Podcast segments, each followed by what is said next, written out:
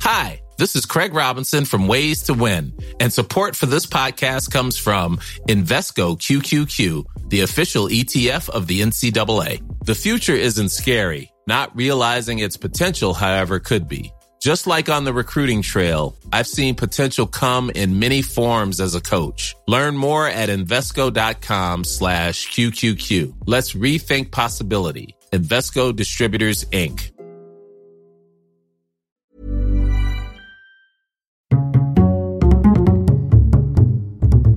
Culture G. Cultivez votre curiosité. Bonjour à tous. Pour cette semaine de rentrée, je vous propose de clore notre voyage poétique estival avec une fable de La Fontaine. Vous connaissez certainement ces indémodables petites histoires en rime qui donnent des leçons de vie. Le corbeau et le renard est certainement la fable de La Fontaine la plus célèbre. Mais parmi ces incontournables, souvent apprises à l'école, il y a aussi bien sûr la cigale et la fourmi. La cigale, ayant chanté tout l'été, se trouva fort dépourvue quand la bise fut venue. Pas un seul petit morceau de mouche ou de vermisseau. Elle alla crier famine chez la fourmi, sa voisine, la priant de lui prêter quelques grains pour subsister. Jusqu'à la saison nouvelle, je vous payerai, lui dit-elle. Avant l'août, foi d'animal, intérêt et principal. La fourmi n'est pas prêteuse, c'est là son moindre défaut. Que faisiez-vous au temps chaud dit-elle à cette emprunteuse. Nuit et jour, à tout venant, je chantais, ne vous déplaise. Vous chantiez, j'en suis fort aise. Eh bien, dansez maintenant.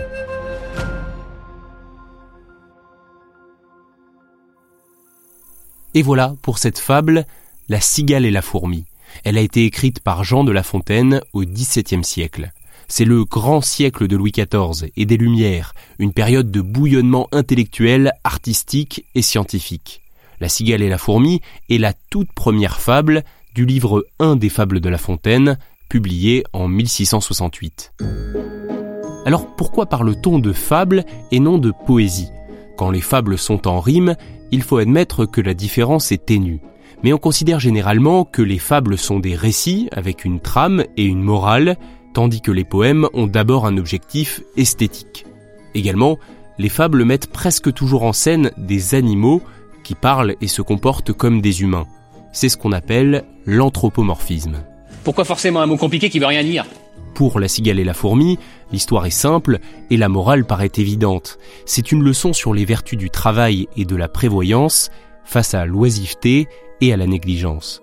Comme avec beaucoup d'œuvres de Jean de La Fontaine, on peut faire plusieurs interprétations. Selon certains, l'objet de cette fable est en fait une critique de la façon dont la société traite les artistes. On les apprécie quand c'est l'été, quand tout va bien, mais au premier coup dur, quand vient l'hiver, il n'y a plus personne.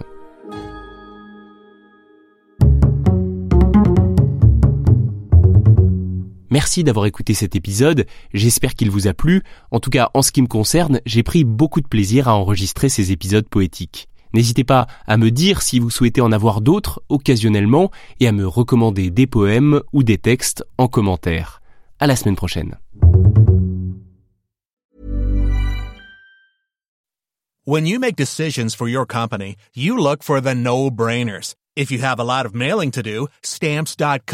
Is the ultimate no-brainer. Use the Stamps.com mobile app to mail everything you need to keep your business running with up to 89% off USPS and UPS. Make the same no-brainer decision as over 1 million other businesses with Stamps.com. Use code PROGRAM for a special offer. That's Stamps.com, code PROGRAM.